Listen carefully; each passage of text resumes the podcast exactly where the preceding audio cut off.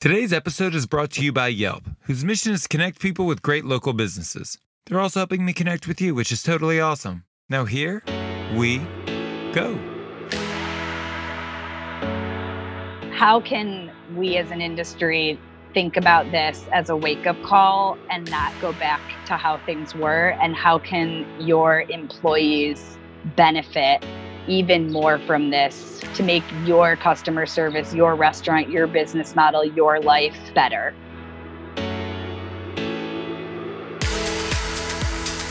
Welcome to Full Comp, a show offering insight into the future of the hospitality industry, featuring restaurateurs, thought leaders, and innovators. Served up on the house.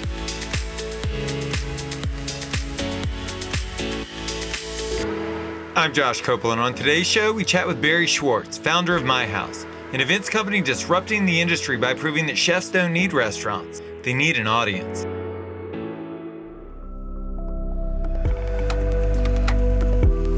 New Orleans is famous for knowing how to throw a good party, and few do it better than New Orleans resident Barrie Schwartz. The pandemic may have decimated the events industry, but it's given Schwartz and her team a new purpose to ensure women and chefs of color are represented on the front lines of this fight. Here, Barrie takes us back to when that warrior spirit was born.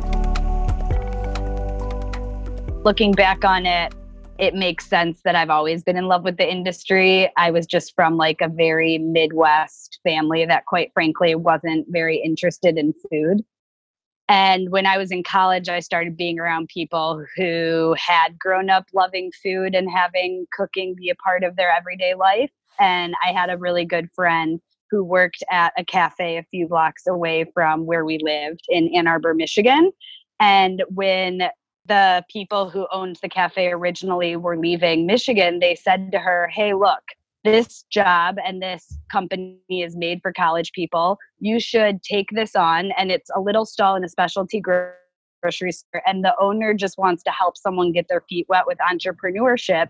And basically, he'll split the profits with you. And for inventory, you can just pick anything you want off the grocery store shelves and it was almost like this playhouse restaurant and she asked me if i wanted to make sandwiches with her and that was just the moment i fell in love it was so much creativity all the sandwiches were named after our friends i had a grilled cheese sandwich on the menu called eat my schwartz and um, i just fell in love i loved interacting with the customers every day i loved the routine of it um, i liked making people happy it was great that was my love story your company has a central focus on community building, and it seems like that's been there from the beginning. Can you talk to me about why that's the case and how you guys implement that in the business? Yeah, absolutely. So I think one of the central tenets of community building, the reason why it's so strong and continues to be a central focus of really everything we do, both on the chef standpoint and the client standpoint, is because the business really found me more than I found the business. And I think community building was something that organically was happening before I even realized it. Um, basically, I was waitressing at a restaurant called Coquette, which is an unbelievable restaurant in New Orleans. And there were some amazing people working in the kitchen. I was a food runner. And one of my friends, Nini Nguyen, who actually is on Top Chef for the second time this season, she's amazing. She is from a Vietnamese family in New Orleans and wanted to showcase her family's Vietnamese food. And I always knew I was good at, at promoting and bringing people together and helping sort of bridge community. And I said, How about we do it at my house and I'll sell tickets and you can focus on the food. And I think we would work really well together. And that just started after that first dinner. Chefs were coming up to me and saying they wanted to do things at my house. And it just started becoming my house, which is the name of our company now and I started to realize just the power over a meal. And even though that's evolved a lot over the last eight years, and our business today is really different than pop up dinners at a house, today we really customize menus and do things in the catering industry to bridge chefs who typically don't know where to start with catering revenue. And we connect them to those moments. The heart and community building of it has always really played through. Um, and it's something that we just really check ourselves on. I'm a big fan in setting goals and time management and having um, company practices that just are constantly reevaluating are you working within your values and your goals? So by asking ourselves at really every meeting are we really living up to our value of community um, it's been something that's been able to stay throughout as the company has evolved. Um, most of the press that comes out about my house uh, describes you and your business as an industry disruptor in what mm-hmm. ways would you say my house has disrupted the industry? And and what efforts have you made to change things?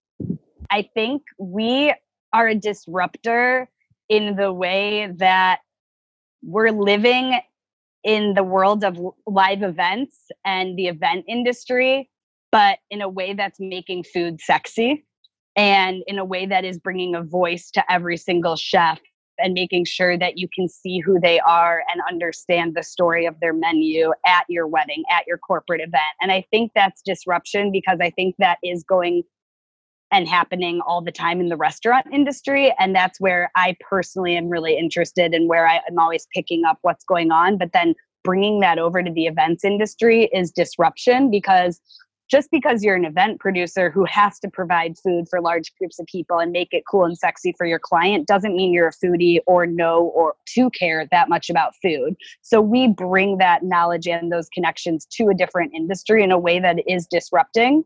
Um, another way I really think we're disruptors is we're making sure that people who maybe just want to cook and have a popular restaurant, but they've never thought of how do we charge on a mm-hmm. price per head basis and bring this off site and bring an oven to a location that's not our restaurant and how do we make that design and proposal really cool and find the time to do that. And by us being able to take all those things on, I think it's really disrupting the events industry to make sure that lots of different chefs are getting a part of that economy. Well, and you're also democratizing chefdom, right? Because a chef needs a restaurant yes. in order to be a chef, but by working yes. through you and your company, that's no longer needed. Exactly. That's no longer needed. And they can a lot of the chefs even some of the most popular chefs that we work with who are pretty famous in their own right that is a totally different thing to be able to come to a festival or to be able to come to an event and cook than doing it at your restaurant. And we're definitely able to bridge that gap and make it a lot easier for people to have additional revenue streams in their businesses well, now I want to parlay into talking about resilience. I believe that's going to be the secret sauce that's going to motivate all of us to thrive post pandemic. Can you talk yes. to me about a time in your life that, or in your career, where you felt like you were back to zero and how you overcame that? A hundred percent. So I would say the most poignant moment for me was in 2013. Um, and this was a time globally when everything was happening with food truck laws. I'm sure people remember just in most cities, food trucks were wanting to be downtown, and there was like a really big um, conflict with restaurants thinking that was taking away from their business. And that was kind of the point we were at in our company was doing major events downtown and having lunches for people who were working in the central business district in New Orleans. And it was really booming, and I could see us opening up a food truck lot, and I was really excited about where we were going. I could see what was happening in New York City, in San Francisco, and I could really feel that we were going to create all these pod markets that were feeding people for lunch. Um, and out of nowhere to me, I had a permit to be doing this. Our company had permits. Um, we were working with a restaurant. The mayor of New Orleans, well, she's actually now the mayor and she's amazing. I love her. But at the time, she was the councilwoman for District B and she was feeling a lot of pressure from her constituents. And she made us shut down all of our events and said food trucks could no longer be allowed downtown. And it was a huge blow where I really didn't know how to move forward. I was 22. I was all of a sudden caught in a very political thing, hearing from the head of the LRA, hearing from the city's office. And it was a huge political chess game that I didn't really feel prepared to take on. Um, and it was a big obstacle. And for a while, I, I thought I was going to stop doing my house. And I had my partner, Danielle, at the time. We both took other jobs, and I actually pivoted and took a job starting a food hall in New Orleans. Um, and it was a huge obstacle for me. And I really felt um, I was stuck in a rock and a hard place and didn't know how to navigate all of the legal stuff. And it was a really cool time because it really made me think deeply and think how to be resilient and really think about what are the things that we want to keep doing that do work that don't mean we have to change the law. And it was a light bulb moment of why don't we bring that to people's events? And why don't we do what we were doing create these culinary experiences but in a way that translates to catering? And i don't think that resilience would have come if i wasn't pushed to a wall um, which is part of um, what we're all in the midst of right now during these times. Well, and it's so interesting to have the conversation and, and, and frame it based on location as well. I was born and raised in Baton Rouge. You live in New Orleans. And so, yeah. through the lens of the city of New Orleans, mm, um, yeah. What, what, what's the overall tone there?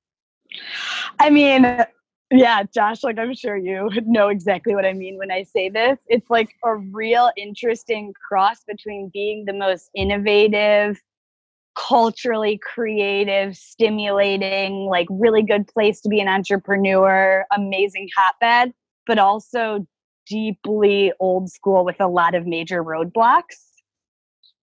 Um, and it's kind of these juxtaposing vibes that keep like happening almost serendipitously like together in a way that kind of works for the city so um, it kind of makes a lot of sense that the city would be like really into having these cool food truck things. But then when it came to an easy way for a small business to navigate those roadblocks, it just wasn't something that was simple to do, which kind of is why it, New Orleans is built as a tourism economy and why our business model made sense when we pivoted and went towards the big economy that already existed.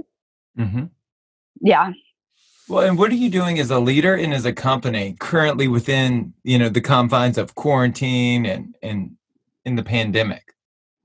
So currently I think we're taking our mission and our values as being community builders and as being a mission based company that works really hard to support and provide economic opportunities for chefs who maybe don't always have those or want a bridge to get access to more opportunities and seeing how that plays out with stuff currently going on. So, a big thing we're doing is, is making sure that there's women and chefs of color represented when people are choosing who feeds the front lines. There's so much going on where you can Venmo or donate to get restaurants to feed hospital workers, EMS, police. And we really want to democratize that process and make sure that people who maybe haven't been the strongest with their branding, um, don't have all of those connections, have a way to get access to those opportunities.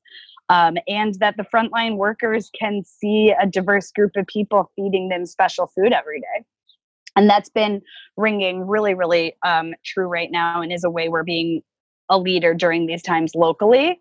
Um, and, and, then also just really trying to rethink our whole model. Um, how can we turn our customized, high end, high volume company into something that can happen for smaller gatherings, that can be more palpable on our website? And how can we just keep changing with the times and understanding our new normal as it all unfolds?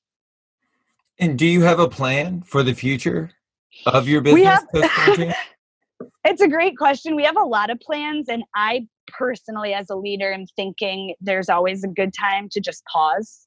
And I think right now is a time to pause and deeply think about what are the things, no matter what, no matter how the future unfolds, that none of us have a crystal ball that we want to keep doing. And I keep thinking about how we love bringing multiple chefs together. We love introducing people to new food that they might not have known before and i'm just thinking of different ways given all the possible scenarios that that message could still play out in a different way for the times. I, am so glad you brought that up because you know foundationally i do see this as an opportunity since everyone shut down for the most part uh, yeah. to rethink everything about our businesses and the industry. Uh, on my end we're asking big questions right? Like do we need to be open seven days a week? Um, mm. what does the labor model look like mm-hmm. Um, you know, how how are we going to represent the southern food that we put out um, for a new market post quarantine after everyone's been out of work for three or four months. Um, what questions are you yeah. asking yourself about your business?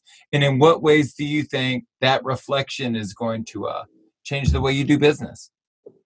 Great question. I mean, what a lot of the questions we're asking is, you know, we're still in a lot of immediate like emergency management. So we rebooked about 40 weddings that were in March and April to the fall. So a lot of questions that are really immediate right now is like, what if these people who have already moved their weddings and been amazing clients can't have the 200 person wedding they dreamed of? How can we work with them and have it be a win win situation and try out new things? Can we tell them, okay, maybe you stick to your original budget in some way, shape, or form that helps save our business and all the chef's business. But we do a family style meal that's served in a totally new, different way that is up with the sanitary appropriateness um, for 50 people instead of 200. We're asking, can we create a way that people can pick their starters, their mains, and their desserts from the chefs we work at and have parties at their house for 20 people instead of our typical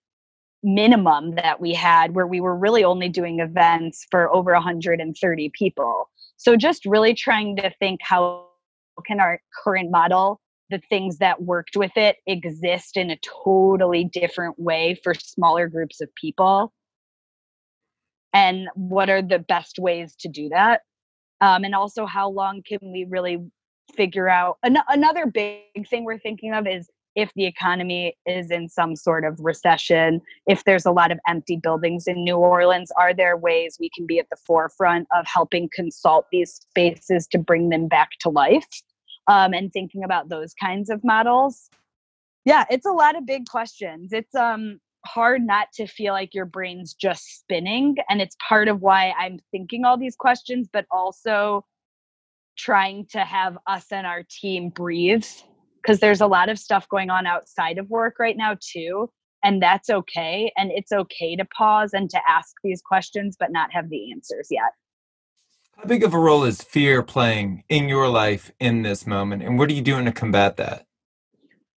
Wow you such good questions i love it. Um, i would say you know there's days where i'm really afraid and i feel bogged down by it and i'm being gentle with myself and I'm like, it's okay. I'm going to go camping and just live in the moment and cook really good meat and make a steak. and then there's other days where I feel really resilient and fear's not playing any part. And I'm like, I'm proud of our team. I know we can get through this. This is a moment it's the present, but we're versatile. And I think we can come out stronger. And honestly, it's changing every day. It's quite a roller coaster. Um, but I think a little bit of fear kind of helps put fire under us to really make some changes that are cool and needed, but I want to make sure they don't happen hastily and that things stay simple and well thought out because I don't want us to redo our whole business model based on fear and then something totally different happens with the future and we have to go back to the drawing board. So part of me wants the fear to keep building a little bit, but make sure that we're being patient and gentle with ourselves. When you look at at the landscape of your life, personally and professionally, and you look at your successes, what would you say is the secret sauce there? What would you say are the qualities that you believe have helped you become successful and that are going to help you weather this storm? These are such, I love these questions. Um, I would say the secret sauce, and I think a lot about this, and it's kind of whenever I'm talking to anyone or trying to help people think through their own lives, I say, make sure that you are not just stuck on your original idea or thought, because that is your ego. And you have to have the ability to evolve. And we've evolved our business probably four or five times realistically since we've started. And I really think it's the way we've been able to stay successful. And I think I've evolved my personal life as well. And being able to let your ego walk out the door and say, okay, this is working, this isn't working. Why isn't this working? And let's change this. And listening to my friends, our customers, the chefs, and being able to evolve based on the feedback we're getting is definitely my big secret sauce. Two other ones that are incredibly important to me are communication you cannot over communicate enough. So I think really making sure that people understand the decisions you're making from a why perspective, not just we're doing this, but this is why we're doing it, is so important personally and professionally. And then the last one that I think always takes things to the next level is being able to really understand what you're not the best at and making sure people around you know that that's something that you need help with and letting other people help you with that. What are some pitfalls that you think people should avoid? What what are some big mistakes you've made in your life that you would prefer to not see others repeat? Acting too swiftly.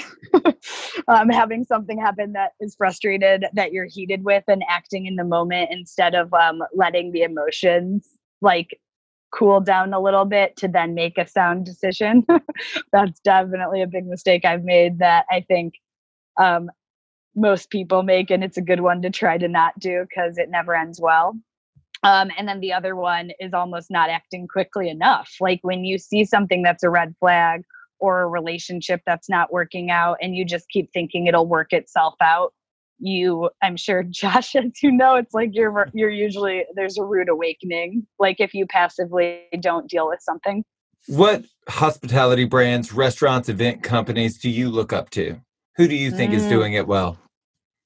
I i actually love in la whoa nelly catering.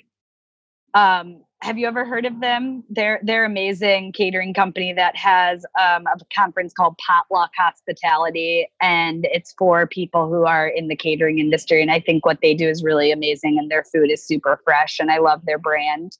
I love Pineapple Collective. Um, they're a group of women that are highlighting women in the industry, working really hard and doing really cool things, and just launched all female made olive oil company, which I think is super cool. Um, yeah. Locally in New Orleans, I'm really impressed after the whole John Besh scandal with how Alon Shaya came out and created Pomegranate Hospitality um, with his restaurants um, Saba and Safta in New Orleans and Denver. And I think every employee of theirs I've talked to loves how they're treated. Um, and I think that just says so much um, and is cool what a turnaround he made. Um, I'm also really into Kristen Essig with Thalia and Coquette and Mike Stoltzfus, her partner. I just think they do a really good job of providing healthcare for all of their employees and talking about some really hard issues in the industry. Um, yeah, those are like some of my top companies that I really just love what they're doing and think it's pushing things and pushing the envelope. Any predictions as to what the event planning or the uh, restaurant industry is going to look like in the coming weeks, months, and years?